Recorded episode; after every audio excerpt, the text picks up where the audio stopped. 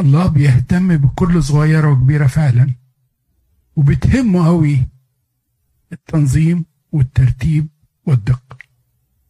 وشفنا الكلام ده في الأصحاحات اللي إحنا درسناها. إحنا درسنا لحد أصحاح كام؟ فاكرين؟ ها؟ ست. إحنا ما قدرناش نكمل سبعة المرة اللي فاتت علشان الوقت لكن بنعمة ربنا هنحاول النهاردة يعني نغطي جزء كبير. كان في سؤال جاي المرة اللي فاتت عن آه، مائدة خبز الوجوه.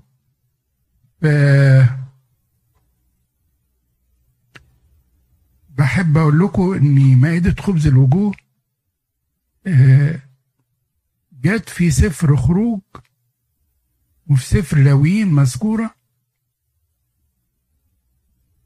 وبيتحط عليها الخبز وأوعية للبخور والخمر ودي موجودة في القدس. المائدة عليها خبز وخمر. والخمر هنا يشربوه مع الخبز في مح في محفل مقدس وغير مصرح بشربه إلا للكهنة. المائدة بل عليها من خبز موجودة قدام المنارة. وزي ما نشوف بعد كده المنارة دي بترمز لعمل الروح القدس. في المعنى العبري لخبز الوجوه اللي هو مقصود بيه خبز وجه الله. لأنه علامة مرئية على وجه الله. وده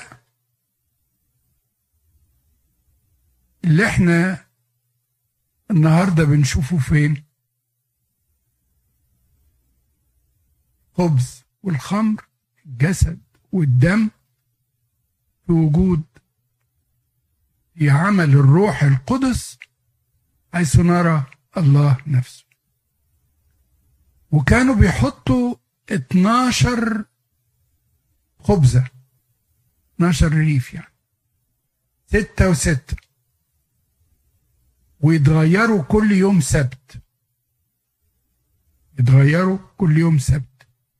وياكلوا ولازم ياكلوه الكهنة.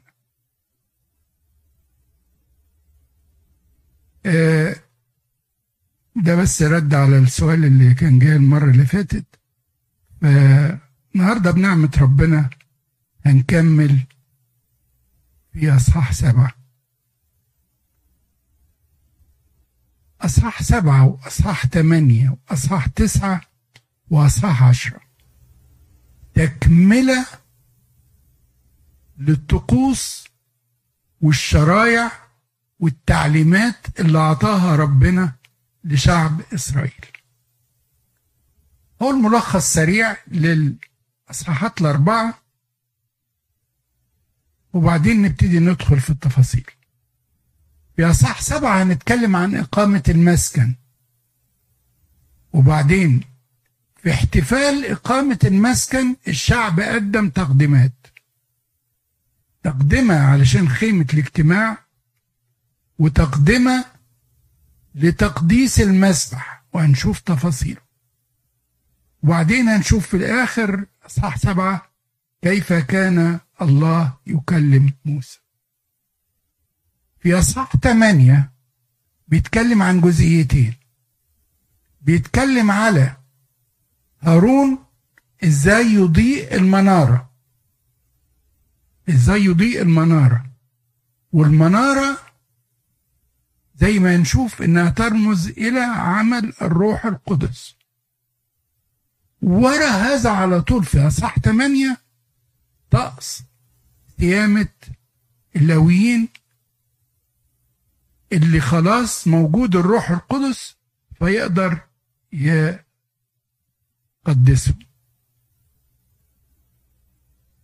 في أصح تسعة هنتكلم على موسى عمل الفصح وبعدين حصلت مشكلة وربنا قال له الحل بتاعها إيه؟ أصحاح عشرة بيتكلم على استخدام الأبواق في النداء والرسائل وإرسال الدعوة الرسائل ودعوة وبعدين بداية الارتحال وإزاي بينظموا نفسه لو لقينا نعمة وقت عندنا هنكمل. بأصحاح 11 و12 و13 و14 وأرجو إن إحنا نقدر نغطي دول النهاردة برضه لأن في أصحاح 11 في خطية شعب إسرائيل حينما اشتهوا أن يأكلوا لحما. وإيه اللي جرى له فصح 12 خطية تانية. خطية مريم وهارون في حق موسى. وإزاي ربنا دافع عن موسى؟ أصح 13 و14 بيتكلم بقى على لما موسى ربنا قال له ابعت جواسيس عشان يشوفوا أرض الموعد.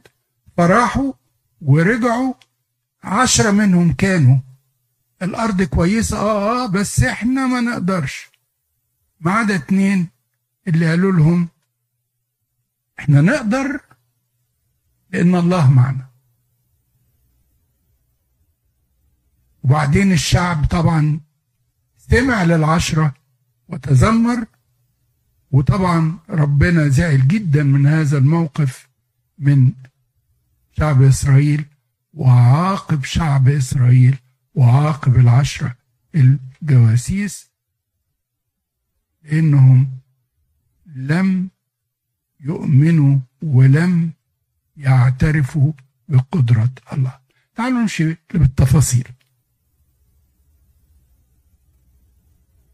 قدمنا نص ساعة مش كده؟ شايف كده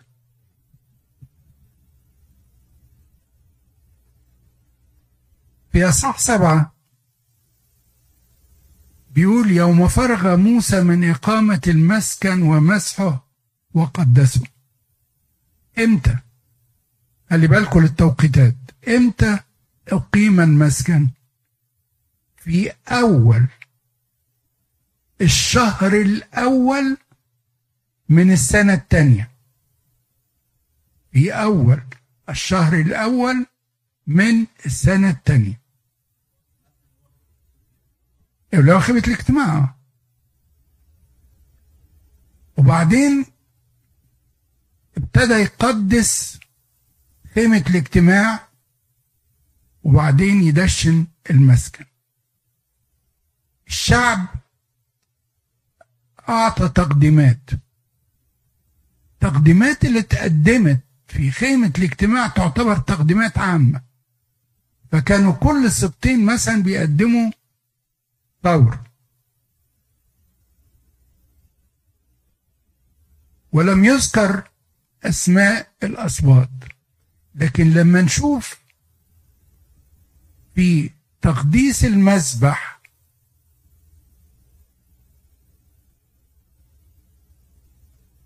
كل سبط كل سبط مذكور بتقديماته اللي قدمها لتقديس المذبح على المذبح بالاسم ومكررة. يعني كلهم زي بعض. ال 12 سبط ومع ذلك الكتاب المقدس يذكر بالاسم ومكرر نفس التقديمات هي هي ما اتغيرتش وكلهم زي بعض.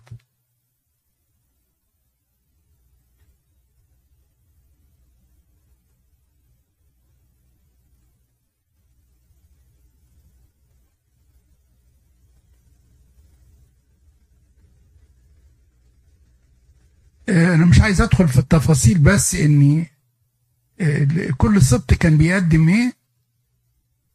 طبق فضة منضحة فضة صحن ذهب مملوء بخور ثور واحد ابن بقر كبش واحد وخروف واحد وتيس واحد من المعز ذبيحة خطية ثوران وخمسة كباش وخمسة تيوس وخمسة خراف حولية ذبيحة سلامة. كل سبط سبط الأولاني اللي قدم سبط يهوذا وبعدين سبط يساكر وبعدين سبط زبولون وهكذا لحد اليوم الثاني عشر. هتقول لي طب ما هو يبقى في يوم سبت؟ آه يوم سبت. المفسرين كلهم قالوا آه لأنه ده تقدمة على المذبح فيوم مقدس وشيء مقدس والله آه قبل منهم هذا. رغم انه كل التقديمات زي بعض لكن ربنا ذكرهم بالاسم. مين اللي قدم؟ رغم إن كل سبط زي التاني لكن ذكر سبط كذا قدم كذا سبط كذا قدم. نفس الليستة بتاعت التقديمات هي زي ما قدم. في آخر أصحاح سبعة حضراتكم هتشوفوا إن الله كان يكلم موسى من على الغطاء.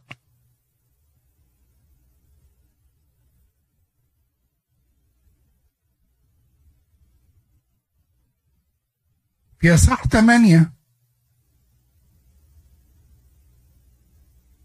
هارون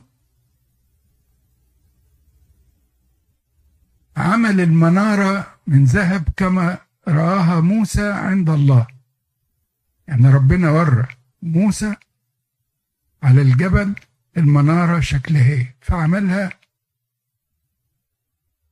هارون بهذه الطريقة.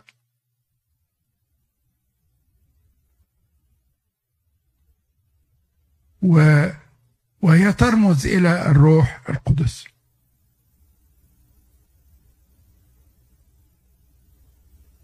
ولأن كل الأسرار وكل عمل يجب أن يتم من خلال الروح القدس وتطهير اللاوين ورسامتهم عشان يدخلوا الخدمة كان قبلها لازم تضاء المنارة.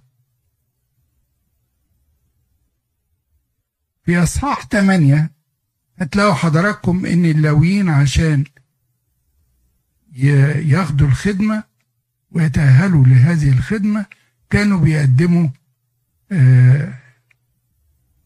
اثنين ثور بقر واحد ذبيحة خطية والآخر محرقة للتكفير. وزي ما أنتم عارفين طبعا وذكرنا المرة اللي فاتت إن اللويين دول كانوا عوضا عن إيه؟ عن الأبكار.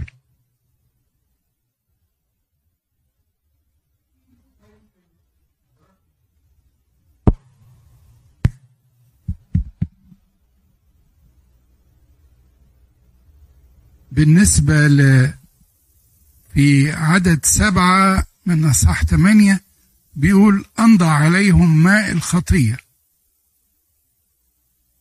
ماء الخطية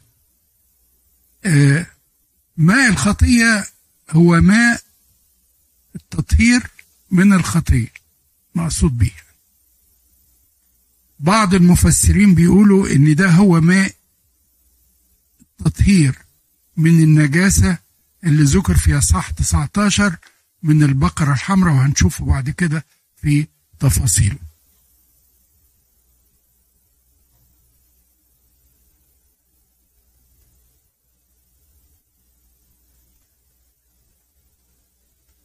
في أصح تسعة.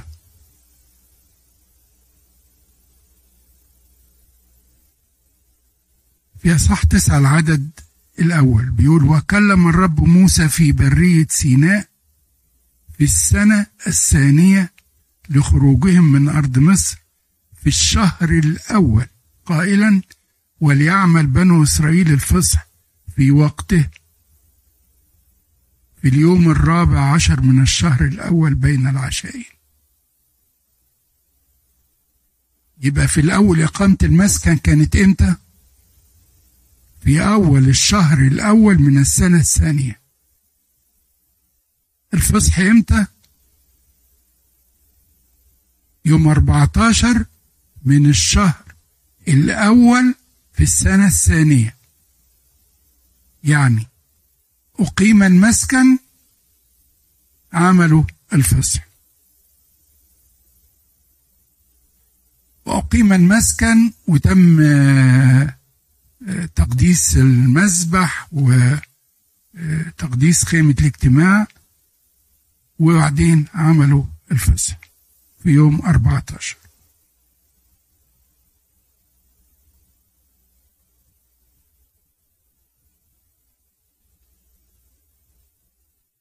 لو تلاحظوا إني التعداد كان إمتى؟ طلعوا كده سفر العدد اصحاح واحد. التعداد كان إمتى؟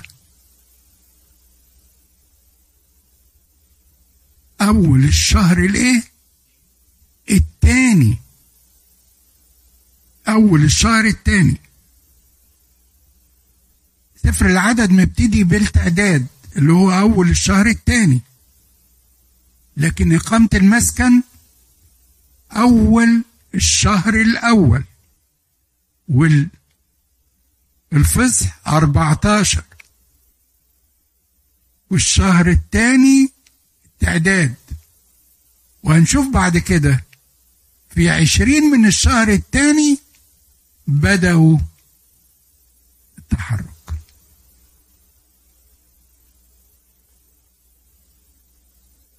حصلت مشكلة طبعا في إني لما موسى قال لهم يجب أن يتم عمل الفصح في 14 من الشهر إن في ناس كان عندهم ظروف إن كان عندهم ميت والميت بيعتبر نجاسة وما يقدروش يقدموا الفصح فراحوا طبعا يبكوا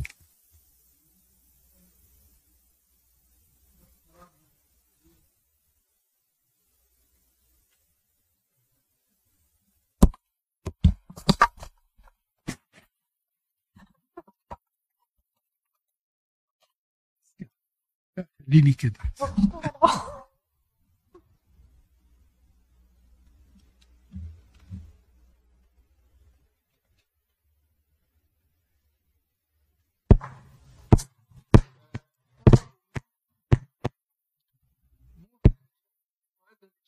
فموسى طبعا.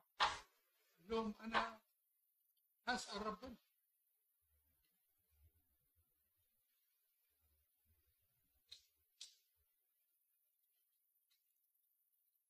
قال لهم قفوا ليسمع ما يأمر به. قفوا ليسمع ما يأمر به الرب من جهتكم. يعني يا موسى أنت ربنا اختارك وسنك يعني راجل محترم فوق التمانين وبعدين مشكلة زي دي يعني ناس تأخروا يعني ادي قرار. لا. ده عمل ربنا وخدمة ربنا أسأل ربنا. ودي حكمة رجل الله دائما.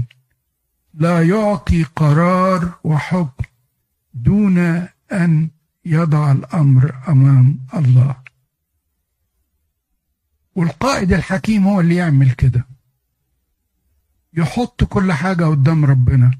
والله قادر إنه يرشده إلى الطريق.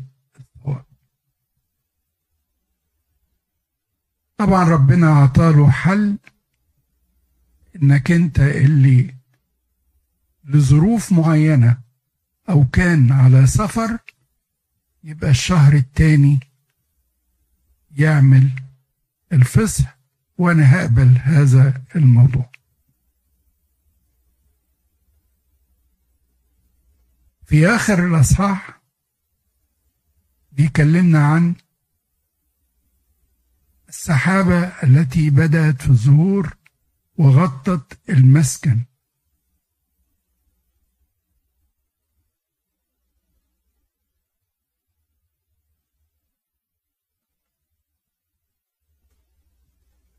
في لو قرينا في خروج أربعين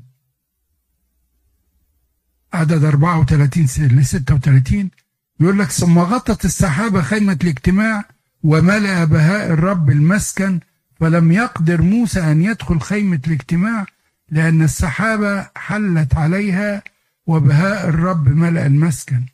وعند ارتفاع السحابة عن المسكن كان بنو إسرائيل يرتحلون في جميع رحلاتهم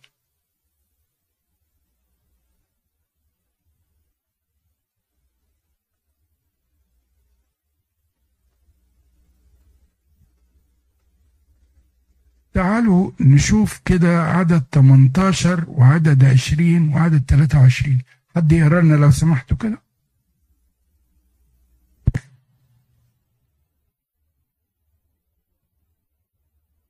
تسعة.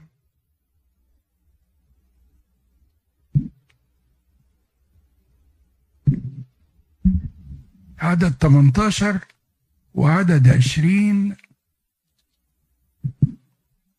وعدد 23 حسب قول الرب كان بنو إسرائيل يرتحلون وحسب قول الرب كانوا ينزلون جميع أيام حلول السحابة على المسكن. كانوا ينزلون. وإذا كانت السحابة أياما قليلة على المسكن فحسب قول الرب كانوا ينزلون وحسب قول الرب كانوا يرتحلون. حسب قول الرب كانوا ينزلون وحسب قول الرب كانوا يرتحلون وكانوا يحرسون حراسة الرب حسب قول الرب بيد موسى. شوفوا كم مرة حسب قول الرب. حسب قول الرب. جميل أوي. جميل أوي. لتكن إرادتك ولتكن مشيئتك. مفيش حاجة أجمل حاجة فعلا إن الإنسان يحط كل حاجة في إيدين ربنا ويقول له يا رب لتكن إرادتك ولتكن مشيئتك وثقوا تماما أن الله لا يترك أولاده.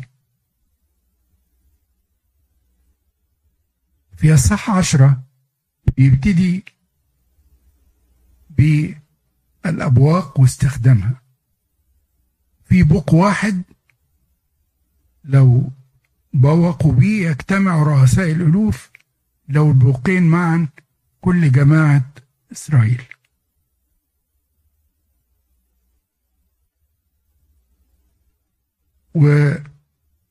والأبواق هنا بترمز إلى صوت الله أو كلام الله أو تنبيه وإنذار من الله.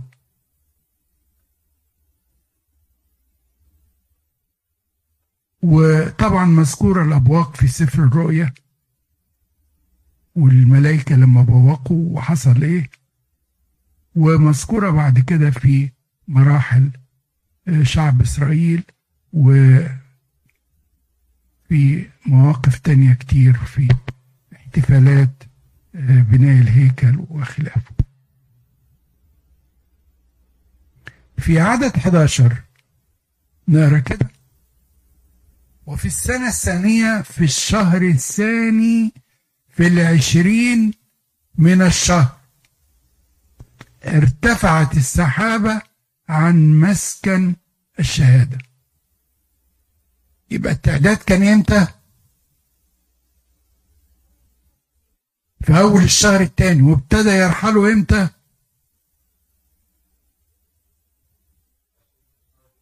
في عشرين من الشهر الثاني.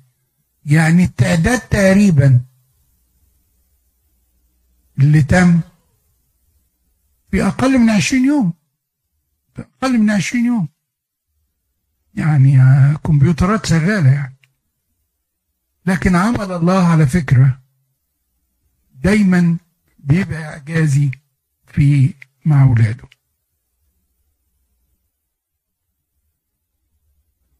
يبقى إقامة المسكن وعمل الفصح وبعدين التعداد وبعدين بداية الارتحال.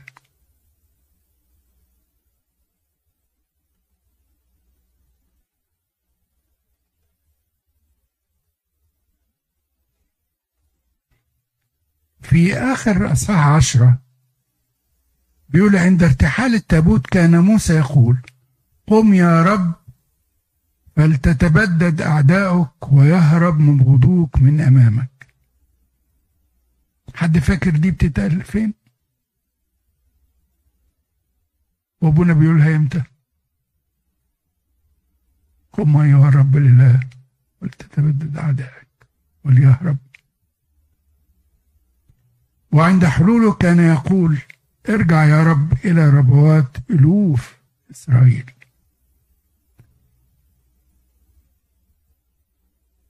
كده إحنا خلصنا الأربع اصحاحات بالنسبة لل قامة المسكن وال والفصح ورسامة الكهنة رسامة اللويين وبعدين بداية الارتحال. تعالوا نشوف الأربع صفحات التانيين. أربع مشكلات هنواجههم. في أصحاح 11 الشعب يشتهي أكل مصر. حاجة بقى يعني. نعم. ده ده ده يشتهوا اللحمة بطريقة يعني تكسف. أو البصل لا والبطيخ كمان ها.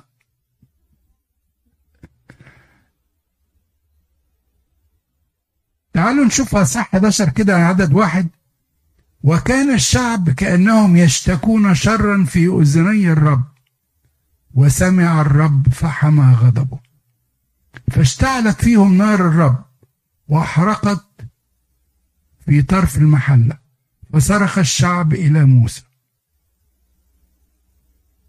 فصلى موسى إلى الرب فخمدت النار.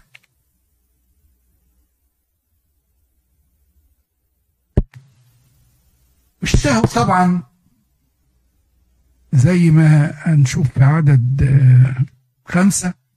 قد, قد تذكرنا السمك الذي كنا نأكله في مصر مجانا. والقساء والبطيخ والكرات والبصل والثوم. والآن قد يبست أنفسنا.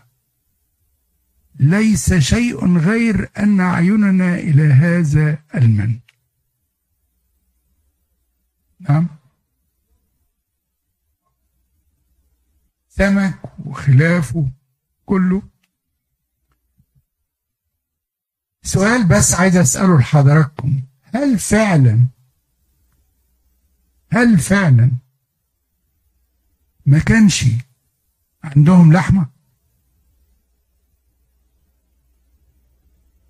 ها؟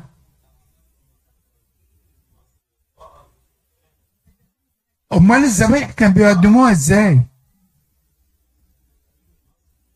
ولكن لبخلهم لبخلهم هم عايزين ياكلوا إيه؟ مجانا.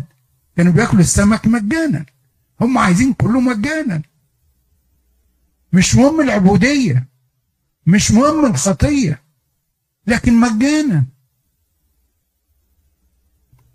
طب ما أنتوا عندكم. عندكم المواشي بتاعتكم وخارجين وربنا مبارك لكم وحافظ لكم عليها. إيه؟ لكن هو الإنسان.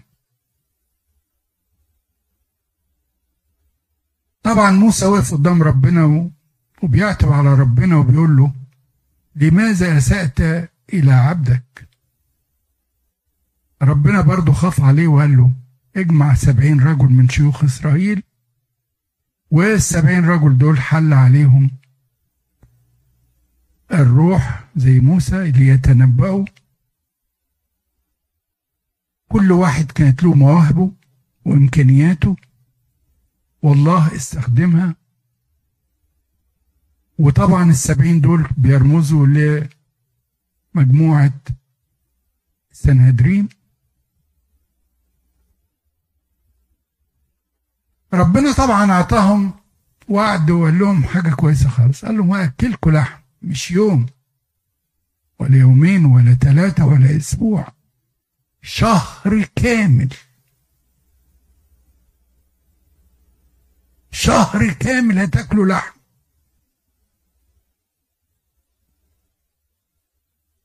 نتيجة إيه؟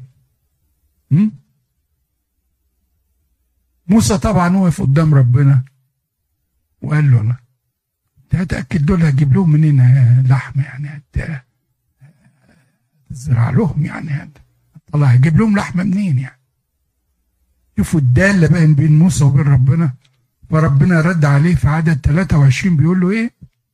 فقال الرب لموسى هل تقصر يد الرب؟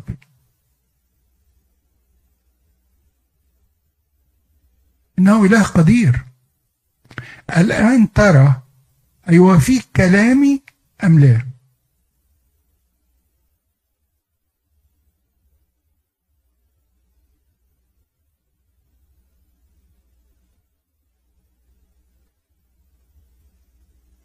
ففي عدد 30 فخرجت ريح من قبل الرب وساقت سلوى من البحر وألقتها على المحله نحو مسيرة يوم من هنا. ومسيرة يوم من هناك حوالي المحله ونحو ذراعين فوق وجه الأرض. فقام الشعب كل ذلك النهار وكل الليل وكل يوم الغد وجمعوا السلوى. الذي قلل أقل واحد يعني. جمع عشرة حوامر. حوامر يعني آه، حمار أحمال الحمار اللي حمل الحمار اللي شايلينه عشرة. شوفوا تخيلوا بقى. أقل واحد بس. والنتيجة؟ اللي كانوا جرى لهم إيه؟ ماتوا. ماتوا. بعض المفسرين بيقول ماتوا من التخمة لأنهم بياكلوا بشرع ما هو مجانا. مجانا ببلاش. فاللحمة بقى قدامهم ياكلوا. فمن كتر الأكل قلت لهم وإذ كان اللحم بعد بين أسنانهم قبل أن ينقطع حمي غضب الرب على الشعب وضرب الرب الشعب ضربة عظيمة جدا. فدعي اسم ذلك الموضع قبرت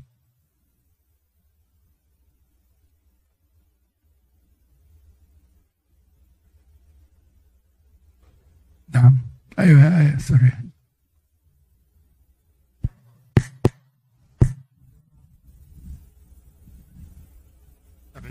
من شيوخهم من شيوخ بني إسرائيل آه. تنبأوا ولم يزيدوا. قصده إيه لم يزيدوا؟ لم ي... التف... كل التفاسير متفقة على إن لم يزيدوا على موسى نفسه وعلى الكلام بتاعه وعلى معجزاته. ما كانوش بيعملوا معجزات زي موسى. يعني موسى الكاهن الأعظم ومع هارون هم في حدود معينة. يتنبأوا في حدود معينة. ودي برضو بتدينا إن كل واحد له حد معين. الله أعطاه موهبة معينة وإمكانيات معينة ينبغي ألا يرتقي فوق ما ينبغي.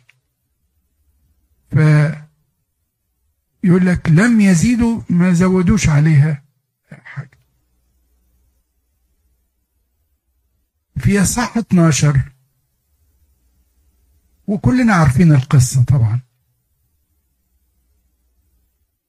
تكلمت مريم وهارون على موسى بسبب المرأة الكوشية التي اتخذها. ما أعرفش أنتوا القصة موسى كان متجوز قبل كده. وبعدين لما وهم خارجين فاتجوز امرأة كوشية آه المرأة الكوشية دي أصلا إيه؟ مم. الكوشية حبشية خلاص؟ طب هم إيه اللي ضايقهم بقى؟ مريم وهارون إيه اللي ضايقهم؟ حد يقدر يقول لي؟ ها؟ عشان لون بشرتها إنه إيه؟ سمرة آه سودة. طب ليه؟ حد له تعليل؟ طب لا حد يدي حد له تعليل يقدر يقوله؟ نعم. الإسرائيليين مش من الإسرائيليين دي نمرة واحد. نمرة اتنين. لو أنتوا نعم. غيرة من موسى. لو أنتوا لاحظتوا ان الإسرائيليات لحد النهاردة على فكرة مستوى الجمال مرتفع فيهم جدا. جدا.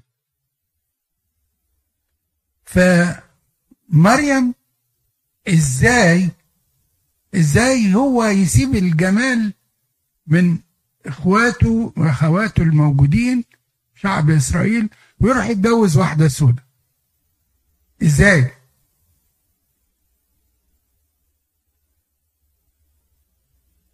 هل هو للنقطة دي بس ولا كان في حاجة؟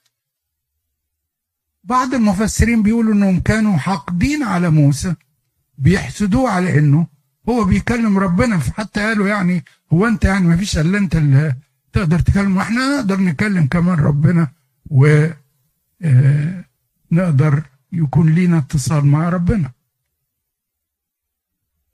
موسى اتكلم؟ اللي قرأ.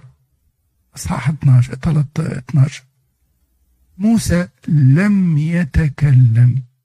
بيقول إيه؟ وأما الرجل موسى فكان حليم حليما جدا.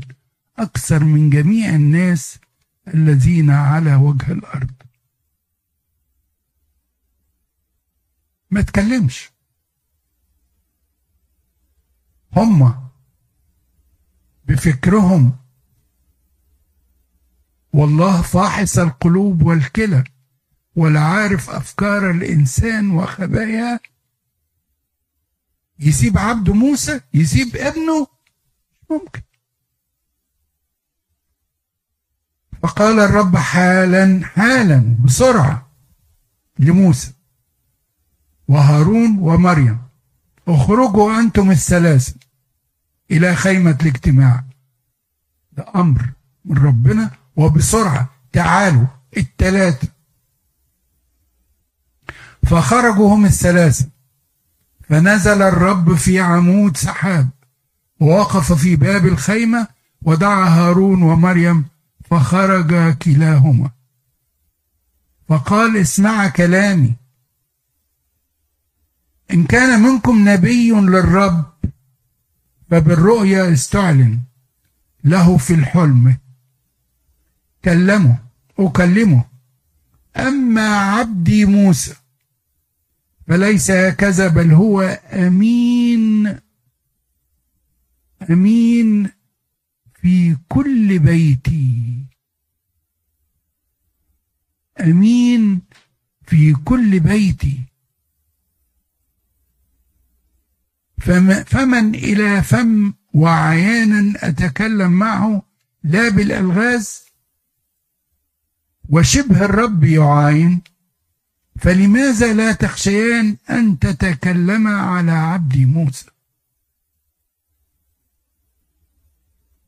ده ربنا بيكلم مين؟ موسى وهارون. عبد موسى ده أمين. كن أمينا إلى الموت. فسأعطيك أكليل الحياة. إيه العظمة دي؟ إيه العظمة دي يا موسى؟ إن ربنا هو اللي بيتكلم عنك وبيدي تقرير. ما خدوش حد خالص.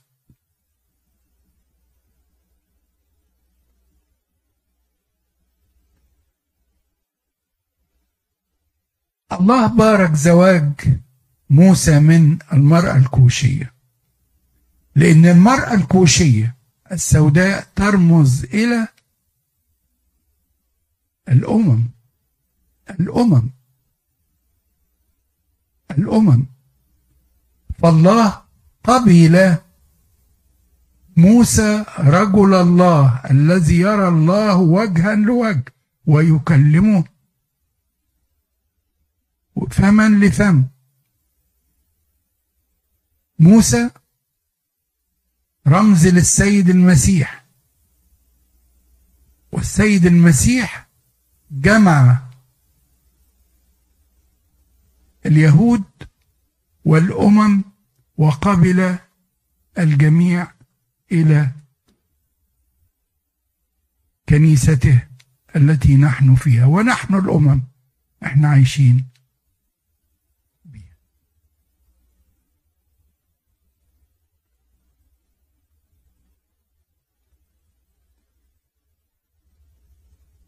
خطية موسى وخطية هارون ومريم.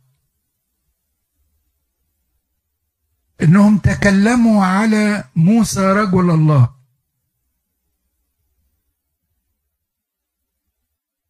لم يذكر إنهم سألوا موسى أو تناقشوا معاه أو عرفوا السبب. هم ادانوه وحطوه في موقف إنه مخطئ.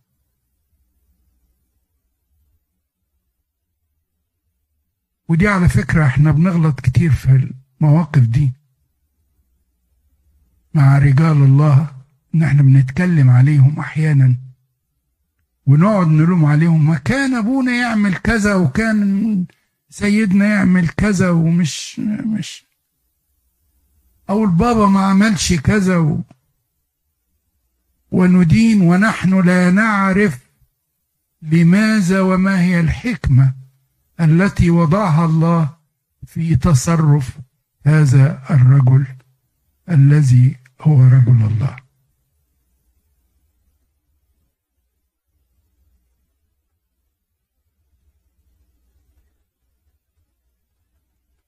موسى لما ارتفعت السحابة وربنا خلص كلامه فهارون بص لمريم لها إيه؟ برصاء إيه, إيه حد يقراها لي كده؟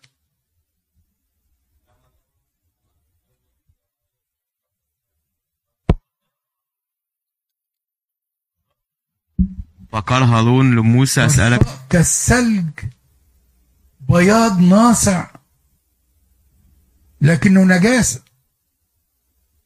خلي بالكم. هم بيعيبوا على الكوشيه انها إيه رملة ومريم بقت إيه دلوقتي؟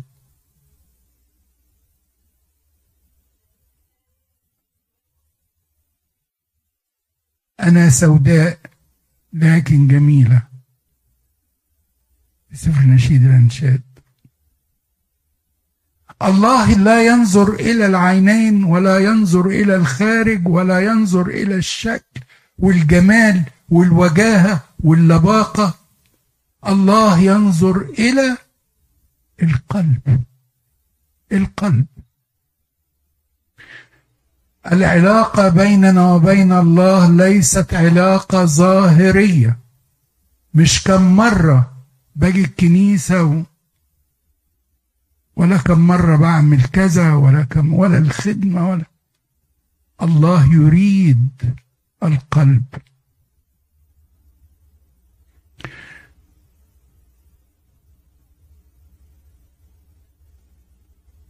البياض الخارجي خداع خلي بالكم. مش كل بياض جمال. مش كل بياض جمال. السيد المسيح قال حاجة بقى برضو. ويل لكم أيها الكتبة والفريسون المراؤون لأنكم تشبهون قروبا مبيضة تظهر من خارج جميلة وهي من داخل مملوءة عظام أموات وكل نجاسة.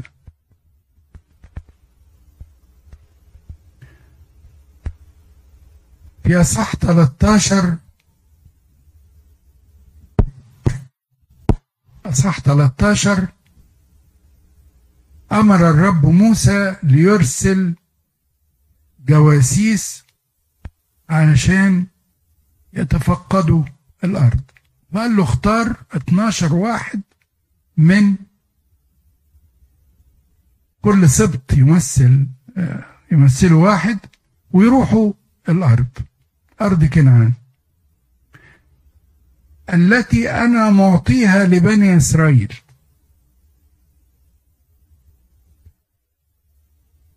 راحوا ورجعوا بعد أربعين يوم. وجايبين حاملين خلي بالكم بقى عنقود عنب على خشبة دقرانة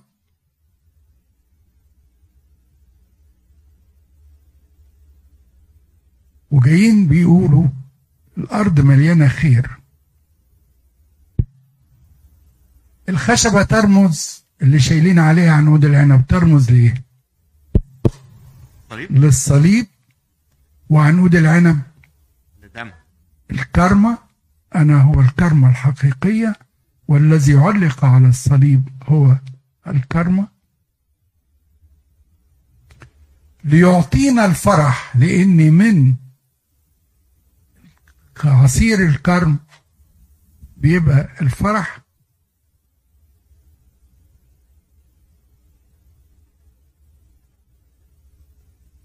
الشعب لما رجعوا ال 12 واحد عشرة منهم قالوا تقرير إيجابي آه بس قالوا في الآخر إيه؟ غير أن الشعب الساكن في الأرض معتز والمدن حصينة عظيمة جدا. وأيضا رأينا بني عناق هناك.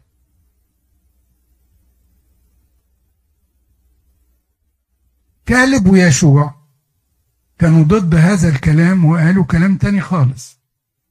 لكن الكتاب المقدس بيذكر هنا إن كالب بس هو اللي اتكلم. كالب هو اللي اتكلم. كالب بيقول إيه؟ إننا نصعد.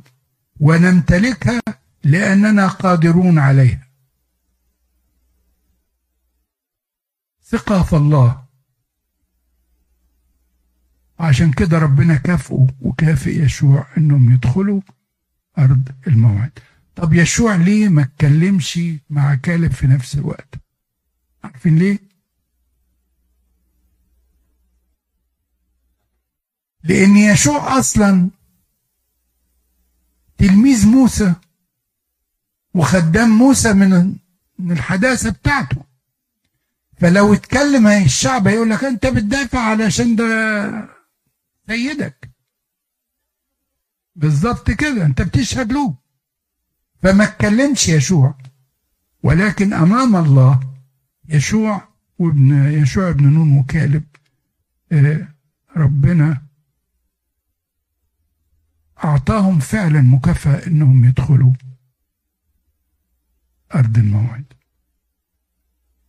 في عدد 33 بيقول لك كيف كنا في أعيننا في أعيننا كالجراد وهكذا كنا في أعينهم. يعني أنتوا شفتوا كل المعجزات اللي عملها ربنا معاكم في مصر والمعجزات اللي عملها معاكم في عبور البحر الأحمر. والمعجزات اللي عملها لما أعطالكم مية من الصخر والمعجزات اللي حصلت في خيمة الاجتماع والسحابة والك... كل ده. وما عندكوش إيمان أن الله هيقف معاكم وهينصركم.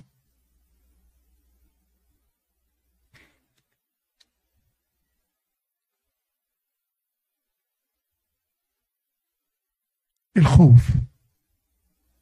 وعلى فكرة مفيش حد هيدخل السماء ملكوت وهو خايف. هو خايف. لأن الخوف معناه عدم الثقة في مواعيد الله. اللي بيقول ها أنا معكم كل الأيام وإلى انقضاء الظهر عشان كده ربنا قال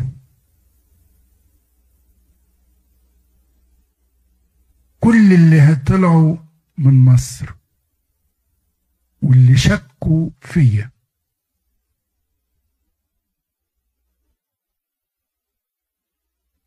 ولم يؤمنوا بمقدرتي لن يروا أرض الموعد. لم يروا أرض الموعد. أولادهم شافوا. ما عدا يشوع وكالب. الله أمين وعادل أمين في وعوده وأيضا عادل لمن لا يثق فيه ويستهين بقدراته و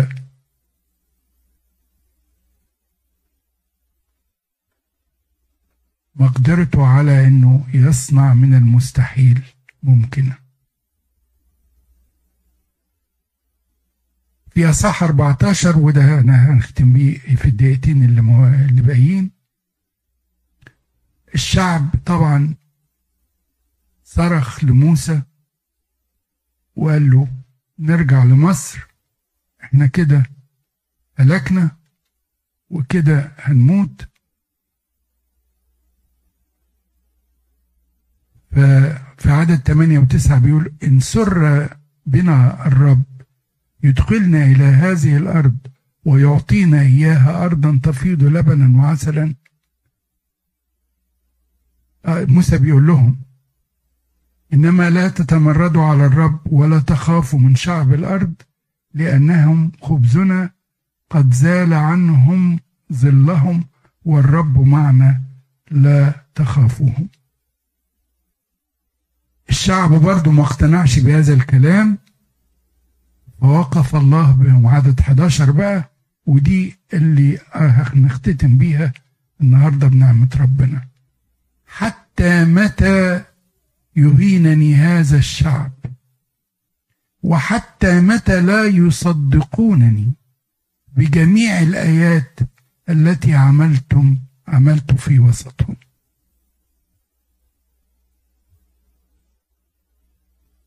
السؤال لينا برضو. كم مرة ربنا عمل معنا معجزات. وبعدين نقف نقول أنت فين يا رب؟ أو نخاف من العالم أو نخاف من مشكلة.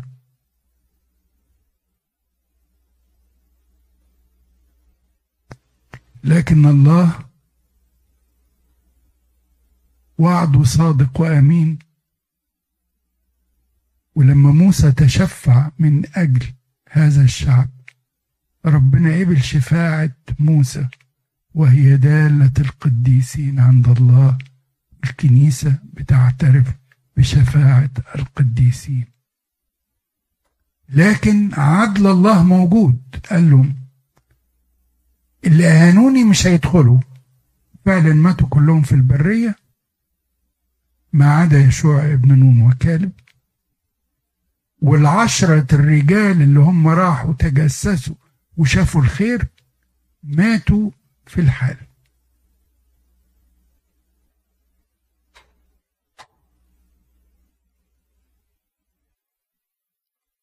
في آخر أصحاح 14 الشعب لما شاف المنظر كده واللي ماتوا راحوا قالوا خلاص إحنا بقى نطلع بقى وندخل إحنا خلاص إحنا جاهزين. موسى قال لهم لا. كل شيء بترتيب عند ربنا. قالوا له انت وبعدين بقى معاك. إحنا هنطلع بقى خلاص. خلاص. وبعدم حكمة طلعوا ولم يستمعوا إلى كلام موسى ولم يذهب معهم موسى رجل الله. وفعلا مات منهم ناس كتير وانهزموا قدام آه الكنعانيين.